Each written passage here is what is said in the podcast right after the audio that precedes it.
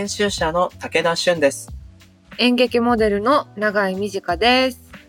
番組アシスタントのモーションギャラリー大高です。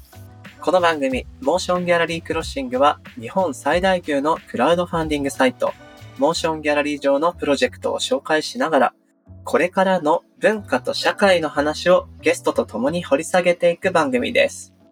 番組のスタジオは東京九段下にある築90年以上の歴史的建築九段ハウスなのですが、新型コロナウイルス感染拡大を受け、今回も引き続きリモート収録にてお送りしていきます。さて、我々もこうやってね、ゆっくり話すのは毎月の収録の時って感じなので、はい。その間にも、1ヶ月の間、いろんなアップデートがあるはずなんですよ。ね。仕事でも、暮らしのことでも、どんな風に過ごしてるかなっていうとこなんですけど、うんうん。まず僕から言うと、僕最近そればっかりだからあれなんだけど、うん。初の柔術の大会に向けての減量がそうだよね。進んでおります。すごい。だってなんかさ、健康そうに見えるよ。すごい。ちょっとほっぺたのここに影ができてきた。すっきりしてる。中井さん、会うと僕の厚みがちょっと減ってるんで、出た。奥行き減ってるんで、横から見てもらいたい。横から見るとね。うん会いたいな。なんか久々に会ったら僕も横向いて挨拶するわ。久しぶりっつって、薄くなったでしょ。そこ見れてないから。なるべく横見やすい格好をしていこうと思いますけど。うん、ぜひそうしてください。でも面白いのがね、やっぱ食事をちゃんと記録するようになったの。うん。一日のカロリー制限とかをトレーナーさんに見てもらってるので。はいはいはい。それがね、億劫かなと思ったんだけど、ゲームっぽくて楽しい。へえ、あ、そうなんだ。このアイテムこういう栄養素が入ってて、こういうカロリーか、みたいはいはいはい。な。なら食べれる。へえ。意外とこれは思ったよりカロリーあってダメだ。うんうんうん。で、その通りに体が反応していくから、うん。あ、ちゃんとゲームっぽいな。ちゃんとゲームっぽいって言っておかしいけど、自分育成ゲームしてる感じ。あ、そう思えばできるのか、なんか、減量とかって。なるほどね。長井さんは最近どう？結構お忙しそうよね。そう、でもね、ドラマがクランクアップして、うん。ようやくそろそろ落ち着くなっていう感じなんだけど、うんうん。なんかまあずっとマリオカートやってんのね。はいはい、そうだ、言ってたね。スイッチの。もうあれをやらないと、なんか気が休まらない体になっちゃって、今。もうその 200cc でぶっ飛ばしてる時だけ、なんか脳が休まるんだけど、しかも200なんだ。結構早いよね。そう。うん。でもね、めちゃくちゃやっぱ、なんか意地悪してくんのよ、コンピューターが。うん。レースゲームじゃないぞってくらい意地悪してきて、それにこうイライラしちゃうからさ、うんちょっと攻撃が過激になってきたら、うんアマゾンのマリオカート8デラックスのレビュー。の星一つのやつを、うん隣にいる亀島くんに音読してもらうっていうのをやってんの。なんかそれをすると他の人の怒りを感じるからなんか冷静になるというかもうひどいレビューを読んで、そう自分を落ち着かせるんだ。落ち着かせる何それ。不思議とそれを読み上げるとコンピューターからのいじめもちょっと弱まるわけ だからなんかやっぱ任天堂も言われるの嫌なんだよとか言いながらマジか。あのマリオカートのアマゾンのレビューの星1はぜひ読んでほしい本当に面白いあ、ほんと。ゲームに対しての真面目な批判じゃなくて、ちょっとネタっぽく読めるってこと？そうだしでもねちょっとひどいのみんなもうなんか切れすぎてうん。ゴミオブゴミゲーとか ひどい。本当にひどいこと言っててちょっと笑っちゃうからぜひ確認してくださいじゃあちょっと怒りに駆られてどうしようもない人は、うんマリオカート8のひどいレビューを読むと。そうあとその怒ってる対象の商品のレビューを探すといいと思うあ、なるほどなるほど。はいちょっとこれはやったことないんで僕も試してみます。ぜひやってください僕らの仕事とか活動、見たよ、チェックしたよっていう投稿も番組の感想以外でもすごい嬉しいんで、ぜひ番組ハッシュタグでの投稿、もちろん、もしもシーズの人たちは限定 SNS での投稿もお待ちしてます。よろしくねよろしく。この番組のハッシュタグはシャープ MGC ROS SING そして、アップルのポッドキャストのコメントでもご意見ご感想お待ちしています。そして、Spotify の番組プレイリストのフォローと、もしもし文化センターへのご参加もお待ちしております。あなたももしもシーズンになってねはい、お待ちしてます。ではでは、始めていきましょう。武田俊と、長井美智香がお送りするモーションギャラリークロッシング前回に引き続き、ゲストに荒川修作マドリンギンズ東京事務所の本間桃代さんと、株式会社ハッチ代表の本間良一郎さんをお招きします。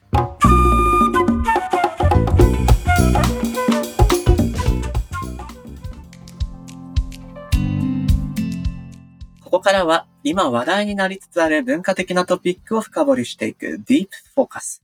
前回に引き続きお招きしているゲストは、荒川修作、マドリンギンズ東京事務所の本間桃代さんと、株式会社ハッチ代表の本間良一郎さんです。引き続きよろしくお願いします。よろしくお願いしお願いします。さてさて、ここまでお二人の手掛けるプロジェクトや、屋内環境が我々に与える影響とか、働き方についてとか、いろいろね、深掘りしたいテーマがたくさん出てきた気がするんですけど、長井さん、前回のおしまいのところで、うん。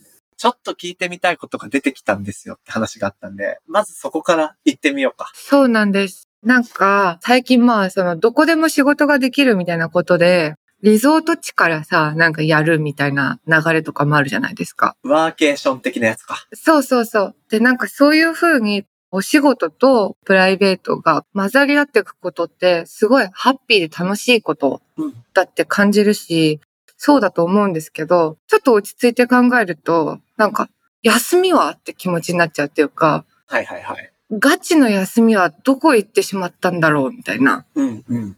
私は基本的にまあ、撮影とか現場に行かないとできないし、うん。演劇もやっぱ劇場に行くものですけど、ぱ台本を覚えることとか、うん。あとまあ原稿を書くことっていうのはお家でやるので、やっぱりこう、コロナになってからより働きやすいお家がいいなって思って、うん。うん。そういうふうに家を考えるようになったんですけど、これでも働きやすくなっちゃったら、休みにくくないっていうか、はいはいはい。なんか家にいてもすぐ仕事のことを考えちゃうし、ていうかそもそもちょっと Wi-Fi つながってる時点で休むことの気が散るんですけどっていうのがうんうん。ちょっと最近悩みで。働きやすい住環境みたいなことは結構考えが進められてるけど、逆にすごく休みやすいお家ってどうしたら作れると思いますか？なるほどね。ちょっとある種、矛盾してる部分もあるってことだよね。うーん。休むべき場所であるお家が働きやすくなるってなんだろうみたいな。そんなに働かなきゃダメ？みたいな そうね。気持ちにもなってきちゃって。前半部のお話に接続できるとすると、三鷹本間さんが、ご自身の、えっと、プライベートと働くがもう溶け合っている状態ですなんてお話があったと思うんですけど、うん。今の長江さんのお話についてどう感じられます？はい。永井さんおっしゃっている悩みは実は私も正直なところあります。あなぜかというと皆さん同じだと思うんですけれども、今や本当に国境も関係なく時差を超えて時間を合わせて、まあ日本時間は夜中になっちゃうかもしれないけれども、ニューヨークでやっている会議に参加できますよとかあ。、うん。できてしまうわけなんですよねそ。うですよね。うん。ヨーロッパの人とちょっとズームでキャッチアップするとか、うん。それができるようになったことは素晴らしいことだなと思う反面、確かに休めない。えー、こんな夜中起きて、こんなに頭にシワの寄るような話してて、うん。眠れなくなるとかね、はいはい。あると思います。でもそれはなんか自分でマネージするしかないんだろうなと思うんですよね。うん。自分でマネージするっていうと大変なことのように聞こえるんですけど、私はいつも動物をイメージするんですね。へえ。例えば動物というか、まあ、あの、野生動物もそうかな。ペット。うんうん。私、猫がいるんですけど、家に。猫は与えられた環境というか、生きている場所はずっと同じですよね。うん。うんうんうん。常に違う場所にこう移動していく動物とかもいるかもしれないけど、うんコミュニティとか家とか同じわけですよね。うん。はい同じ場所、その環境の中ですごく休んでる時と、もうずっと寝てる時と、それからスズメを追いかけてる時間とか、はいはい。彼にとってはすごい仕事してるのかもしれないんですけど、モードが全然切り替わってるわけですよね。うん。でも、もう全身脱力してぐーぐー寝てる時もある。はいはい。これを私たちは、だから動物に帰るような気分で、これから自分に課したらいいんじゃないかなと思うんですね。なるほど。なるほど。だから同じ場所に同じ家で仕事モードになる日はもう仕事する。うんうん。だけど夜中の会議はもう冗談じゃないわ、寝てたいわっていう時はもう寝る。そうするしかないんじゃないかなと思いますし、それは決して悪いことじゃなくて、うんうん。人間というか動物本来の体の使い方に戻ってく、うんうん。逆にですね、戻っていける環境になっていくんじゃないかなと思うんですね。一回通勤して、もう一回あの出社してっていう生活ですと、そういかないですよね。そうですよね。うんやっぱり会社にいる間はゴロゴロ寝るわけにもいかないし、うんうん。すごい残業が長引いちゃって帰ってくるのが夜中になっちゃったって言ったら、まあそれは本当に寝る時間が削られる。うんうんでも自宅でもしそれ仕事もできるんだったら、その辺は自分でできるうん。うんっ。ていうふうに前向きに考えていけたらいいかなと思ってます。なるほど。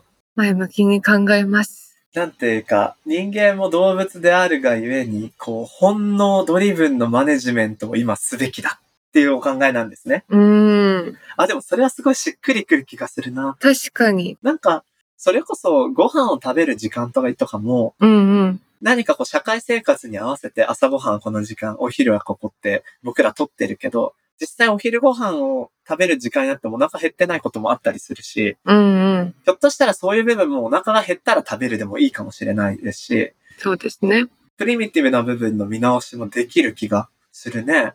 面白い。そうしよう。えー、もう、言えるかな私。今日ちょっと無理なんで、ズームなしてって。言いたいなできるところからでもそういう調整図っていくのはヘルシーなことかもしれないよね。そうですね。狙っていきます。ハッチ本間さんはなんかこれまでのお話ぶりを聞いてると勝手にですけど、はい。遊ぶことと働くことをそんなに分けてらっしゃらないような楽しさを僕は感じてるんですけど、いかがですか？まさにまさにですね。僕が社員とかによく話してるのは生きることと働くことをなるべくつなげようってよく合言葉のように言うようにしてますね。うんうん。例えばうちの社員がすっごい大好きな女の子とデートの約束が取れた日があるという風になった時って、うんうん。はい全力でみんながそいつにデートに行けるように、その日の時間を空けれるように、そいつの仕事をみんなでフォローし合うんですよね。いいなぁ。デートだったらまあわかるけど、うちの一人の社員だと女性ミュージシャンが大好きで、うんそのライブのチケットが取れたんだけど、お前さ、撮影全然実だし、無理ですよねって言うから、うん。お前必死になった取ったチケット、行かない手はないだろうって、それを活かしてくださいって言えないような人間関係だったら、もうこの会社にいる意味ないよっつって、うーん。素晴らしい。みんなで言って、それを活かせる。だからその価値観って、彼女とのデートと好きなアーティストのライブとってどっちが重要だとか、そういうことって誰かに決められたくないし。それはもう別にどうしても見たい映画の初日公開がこの日だからでもいいわけですよね。うん。何でもよくって、とにかく自分のやりたいって思う意思表明自体も表現というか、その表現の仕方によってみんなが心を動かされると、うんうんよし、じゃあこいつのためだったら何とかしようってことになるんじゃないかなと思ってて、うん。ちょっと難しいのはやっぱりルールにしちゃうとそれダメなんですよね。そうでしょうね。うん、成立しなくって。判定基準が難しいですよね。そうそうそうそう。デートはダメだけど、ライブはいいよっていうのもそう、そう本人にとっては、いやいやって思うこともあるでしょうし。そうだよなうんでもそれよく言われるんですよ。どうなんですかここはいいんですか悪いんですかっていう。でも笑いながら答えて、自分がいいと思うものがいいものだったし、それを誰かに決められたくないでしょって言ったらそうですねっていうわけだから。うんうん。だったらその分他で頑張れる、リカバリーできるところがありゃいいんじゃないのってよく言うようにはしてますね。うん。めっちゃいい会社。ねえ。羨ましいな僕もそうやってやってないと、僕もごめん、ちょっと今日はって言いたい時いっぱいありますからね。そうそうですよね。ういん。や、でもなんかそういうムードで組織ができてるからこそ、そういった相談がしやすい空気を作れてるんでしょうね。まあでも実際にじゃあそれができてるかっていうところで言うと、やっぱり言葉が発言しやすい人はできてる。でもやっぱしにくい人もいるっていう状態なので、うん。これは実は多分、フうちの小さな会社の中で起こすことではなくて、オープンファームっていうような場所とかを使って、そういうクリエイティブに携わる仕事をしている人たち全般に向けてそういうメッセージは出していきたいなっていうふうには思います。なるほど。うん。これを聞いてらっしゃるリスナーの方で、クリエイティブのね、お仕事されてる方もたくさんいらっしゃると思いますけど、うん。やっぱりね、クリエイティブ業界の働く環境ってまだまだ劣悪なんですよ。本当に劣悪で、とはいえなんか今、働き方改革っていうところで、何時間しか残業しちゃダメっていうようなことが出てくることもたくさんあって、そうなるとその歪みを受けてる人って結局中間管理職の人たちなんですよね。はいはい。うん。中間管理職の人たちが若い子たちのその働く時間を担保するために残業がつかない人たちがそれをカバーして回るみたいなことになっちゃっていて、ものすごい不健全な状況でクリエイティブワークが行われるっていうことが多くなっていて、うん。うん。これをやってる当事者の人たちっておかしいって思わなきゃダメで、うん。それを大きい会社であればあるほど逆に言えなくなってるんだとしたら、うちみたいな小さい会社が理想論を掲げる形にもなっちゃうかもしれないけど、言ってとにかく声を上げるってことをやっていくっていうふうにすることが大事なんじゃないかなって今は思ってます。なるほどコロナが我々に与えたもの、様々な影響があると思うんですけど、うん数少ないポジティブな面があるとしたら、既存の慣習とか風潮をリセットせざるを得ない状態が生まれたっていうところが僕数少ない部分だと思っていて、うん。ひょっとすると柔軟なクリエイティブワークに携わる人たちがその部分をうまく読み替えていく。う。うんんそんな時代になってきてるんだなというふうにも思いました。そうですね。なんかやっぱクリエイティブの本質ってやっぱりアイディアだし、やりたいっていう気持ちを形にしていくことだと思うんで、うん。それをね、プロとして売ってる人たち、自分たちのことできないっていうのもおかしな話じゃないですか。だから、オープンファームっていう場所の一つのタグラインで、ビーザメーカーズっていう言葉があるんですけど、はい。うん。ビーザの後は空白なんですよね。空白の四角があって、ここには何を入れてもいいよ。例えば、うちのあの会社の仲間とかは、なんか知らないですけど、最近クラフトビールに凝ってて、はい。ビール作りたいって言い始めたんですね。自分たちで。うん。で、ビール作って、それで、このオープンファームでの交流のツールとしてビールが振る舞えたらいいなっていうことで、じゃあそれやろうかと。う。うんんまだちょっとテストタイプを作ってる状況なんであれですけど、ゆくゆく一回形になったら、これを大々的なロット作るっていうこととかを、モーションギャラリーさんにサポートしていただきながらクラファンとかやって、群衆の支援を得るというかね、そういうことをやって、作り手だって自分たちがメーカー側になれるんだよっていうことで、 Be the Makers。なるほど。だからどんどんどんどん自分たちがメーカーズ作っていく生産者になっていくっていうことを推奨していきたいなと思ってるんですよね。すごく面白い素敵なサイクルが生まれそう。さて、ここで少し目線をまた元に戻して建物や空間のお話につないでいきたいなと思ってるんですけれども、お二人が手掛けてらっしゃる三鷹天明反転住宅、そしてオープンファーム、どちらも文脈を持った建物、こういったものをどう作っていくか、あるいは維持保存、引き継いでいくみたいなこともお仕事の中にあると思うんですよね。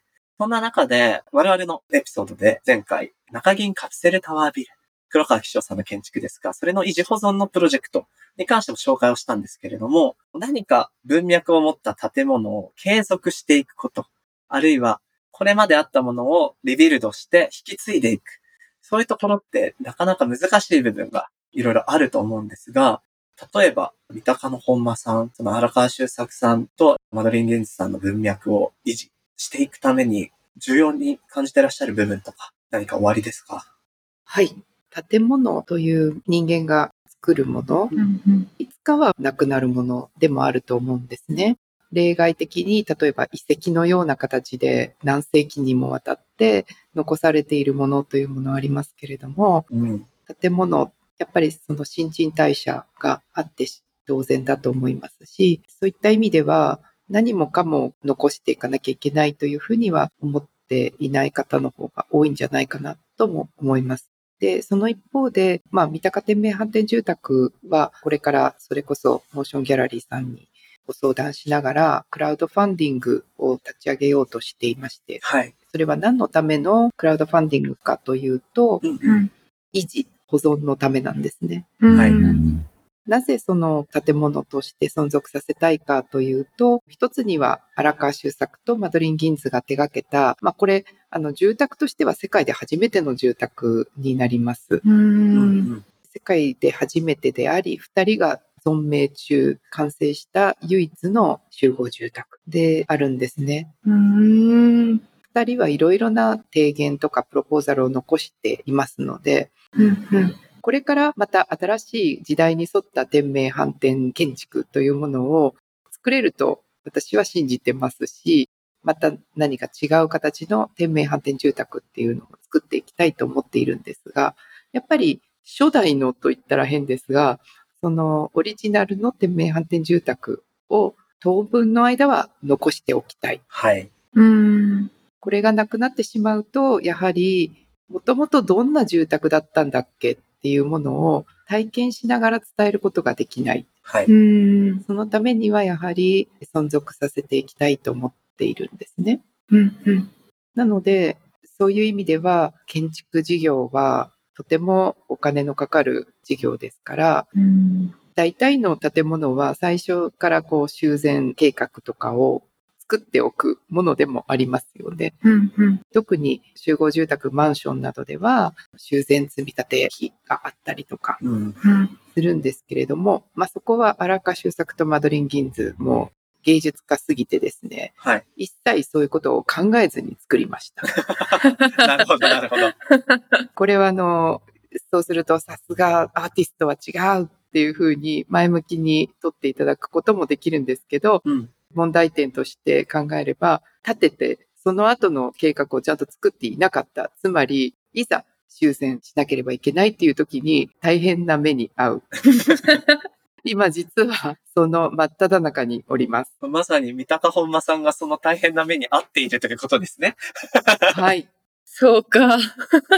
でも、それもまたこの建物の運命というか、うんデスティニーだと思うんですね。さらにそれを反転していかなければということですね。そうですね。これを反転していかなきゃっていう。で、それをやっぱりこう自分たちで抱えるのではなくて、今、そのテクノロジー発展して、それこそ時差を超えて海外の人にも同時に伝えられる時代になりましたから、うんみんなに困ってますっていうことを。伝えられるっていうことは、いい時代になったなと思いますし、それを逆に使って活用させていただかないといけないなっていうふうに思ってます。うん。なるほど、なるほど。ここでまさにこう、モーションギャラリーのプロジェクトが9月からスタートするということなんですけど、大高さん、これどんな形になるか簡単に紹介してもらってもいいですか？そうですね。まさに今、三鷹の本間さんとやり取りさせていただいてる感じですけど、まあ、武田さんの今おっしゃったように、建物自体のね、生命を反転させていこうみたいな形で、うんうん。どんなプロジェクトにして、どんなリターンにしていくかっていうのを、まだこう一緒に考えているタイミングではあるんですけど、うん。まあ楽しみだなっていう感じですよね。これ、まあ結構今本当にご紹介にあったいろんな中銀カプセルタワーだったりとか、世田谷区の尾崎邸だったりとか。建物の、まあ、歴史的建造物の保存みたいなところがね、プロジェクトとして増えてる中で、これも本当に大きな重要なプロジェクトになるとすごい思うので、うん。とても楽しみなんですけど、まあ、さっきのあの、話の中でちょっと思い出した話として、京都の出町座っていう映画館をクラウドファンディングで作った時に、うん。やっていた映画館の田中さんっていう方が感想でおっしゃってたのが、クラウドファンディングで可視化したのが歴史っていうディメンションだみたいな話をされてて、うん。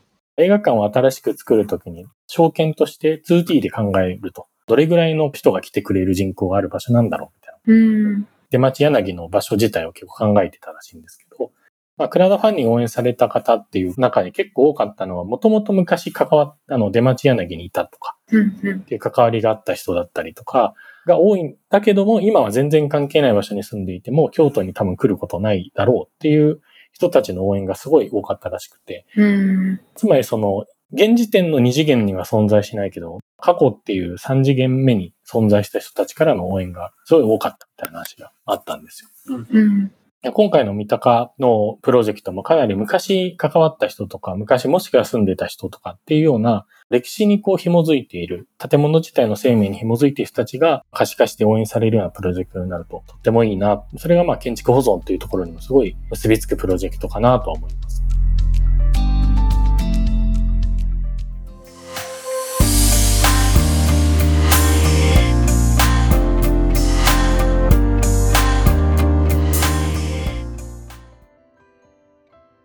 さて、ここからは、モーションギャラリーで現在挑戦中のプロジェクトの中から、特に注目してほしいものを紹介するホットプロジェクト。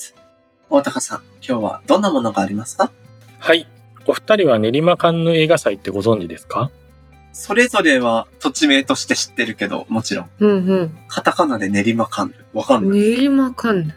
語呂はいいよね。うん。素敵。なんとこれ、そうだ映画祭をやろうという東京都練馬区の普通の主婦の方の思いつきから始まった映画祭で、なんと2010年から始まって今年で実は6回目となる映画祭になります。お、すでにもう6回やってるんだ。そうなんですよ。知られざるとは言いつつも。ただ、コロナ禍によって昨年は実は中止となってしまったんですけど、うんうん。今年の映画祭を新たな形態で開催すべく、このプロジェクトで今回支援を募っております。はあなるほど。ね。市民初の映画祭みたいなことなんですけど、プロジェクトページ見てて面白かったのが、うんうん。いつかこの映画祭からカンヌに行った監督がいたとしたら、インタビューで、うん。監督出身はどちらからですかっていう時に、練馬カンヌ映画祭です。は？っていう、これを起こしたいっていうところから始まったそうなのが、まず、チャーミングだなと思うんだけど、いいなぁ。うんうんうん。世界一ハードル低い映画祭を標榜していて、はいはい。そう、なんかリターンには、まあ、会場オンラインでの参加権の他に、うん。あなたのお名前の賞を作りますよっていう権利とか、あ、それめっちゃいいね。うん、長い短い賞。いいわ。なんか、えあとはね、うん。これちょっとよくわかんないけど面白そうなのが、映画祭当日、あなたの名前を練馬とカンヌの間に挟める権利。どういうこと？ああ。え、これは何？名前変えちゃうってこと？映画祭の。ですね。練馬長い短カンヌ映画祭ってこと？ミドルネームじゃん。何その権利？カンヌで呼ばれるかもしれないですね。出身監督が。そうか。そういうことか。なるほどね。え、それ5万円でいけんだ、その権利。意外とリーズナブルだな。リーズナブルなのよね。面白いないや、これはいいですね。はい。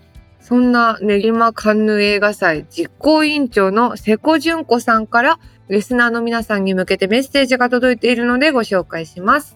はい。日本に100近くあると言われている映画祭の中で、この練馬カンヌはおそらく一番小さい映画祭です。来たる8月29日の第6回目に向けて、9組の素人の監督がショートムービーを提出しています。技術者、ススタッフ、審査員、そしてマジックや盾などで会場を盛り上げるエンターテイナーがプロとして映画祭を支えます。監督たちの作品をより多くの方にご覧いただくこと、この状況下で才能ある技術者とエンタメをサポートすること、小さな映画祭ならではの挑戦を重ねていきたいと考えています。リターンのおすすめは、何と言っても、あなたのお名前の賞を創設です。いやー、おすすめだろうな、これは。いやー、これだっていいもん。なんか偉くなった気持ちになるよね。楽しいよね。ね。ただね、これ日本一小さいと言いつつ、プロジェクトページの写真見てると、もうホール満席になっていたりとか、いや、そうなのこよ。の映画だけじゃなくて、パフォーマーのサービス、パフォーマーの、えっと、演技か。ダンスとか盾とかもあって、すごく楽しそうん。すごい楽しそうよ。ね、いい街だね。う。ね。ね、練馬。これは練馬の株が上がるっていう感じもするし、上がる。いいな。市民からね、こう、ボトムから出来上がっていったっていうストーリーもとっても素敵で応援したくなります。はい。瀬古さんメッセージどうもありがとうございました。このプロジェクトはモーションギャラリーで8月31日まで。ぜひチェックしてみてください。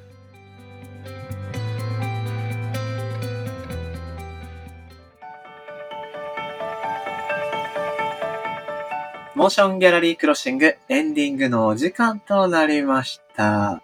さて、長井さん、はい。3エピソード目、いかがでした？やっぱり、三鷹の本間先生の動物になるっていうのすっごいいいなと思って、なんかほんと、ああいうのを法律にしてほしい。どういう感じだろその守らざるを得ない状況にしてくれないと、なんか分かってくれない人っていっぱいいるから、ちょっと一旦なんかその食べることとか寝ることとかの権利を主張された場合は、ちゃんと聞くっていうのをあ、はいはいはいはい。強めの約束にしたいな。動物の基本的な行動じゃん。うん。食べるも寝るも。そうそうそうそう。だから、ちょっと眠いんで、なしでって言われたら、うん。しょうがないってことね。しょうがないって。もう、そうしようっていう。本能タイムを設けるということですね。そう、本能タイムいいね。本能タイム導入。ってことは、デートも本能タイムだから重要だね。あそうよ。うん、重要。うんそれがありだと、だいぶね、なんかみんな働きやすくなるのにね。ね。なんで人間動物なのに動物としての自分を殺そうとしてるんだろうね。うん、ちょっと矛盾だよね。ね。プライド高いんだよ。プライド高くて自分の能力を落としてたら、これは動物としてみっともないわね。ね。変えたいな、そこんとこな。もっといい動物になってこうぜ。うん。ではでは、ここでリスナーの皆さんから番組にいただいた嬉しい感想を紹介したいと思います。大高さんお願いします。はい。アルファベットで PSKSTRY、ピスキストリさんからご感想いただいています。ほい。今更聞いてますがめっちゃ面白いです。確かに分岐エンド、他コンテンツにも広がってますね。あと、最新ゲームをちょっと寝かしてからプレイする共感とのことで、特集ゲームの逆襲に寄せられたコメントですね。ああ、懐かしいな。懐かしい。ポッドキャストだからこうやって過去回の感想いただけるのも地味に嬉しくない？ね、嬉しい。ね。うん。いや、この回も楽しかった。ラジオだとどうしてもその週になっちゃうしね。ね、確かに確かに。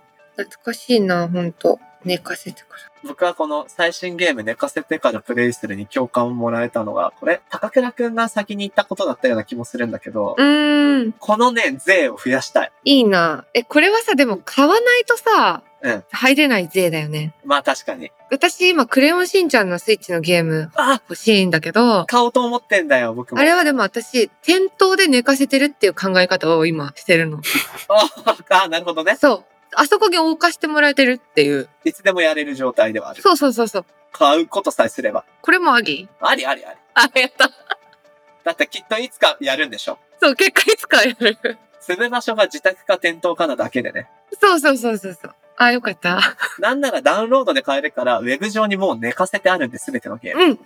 もうステイしてますからね。そうっす。クラウドも自分の庭ということで、はい。寝かせてこ、みんな。寝かせていきましょやりてえ時に、ここっていう時に買ってやろう。う。うん。そうしましょう。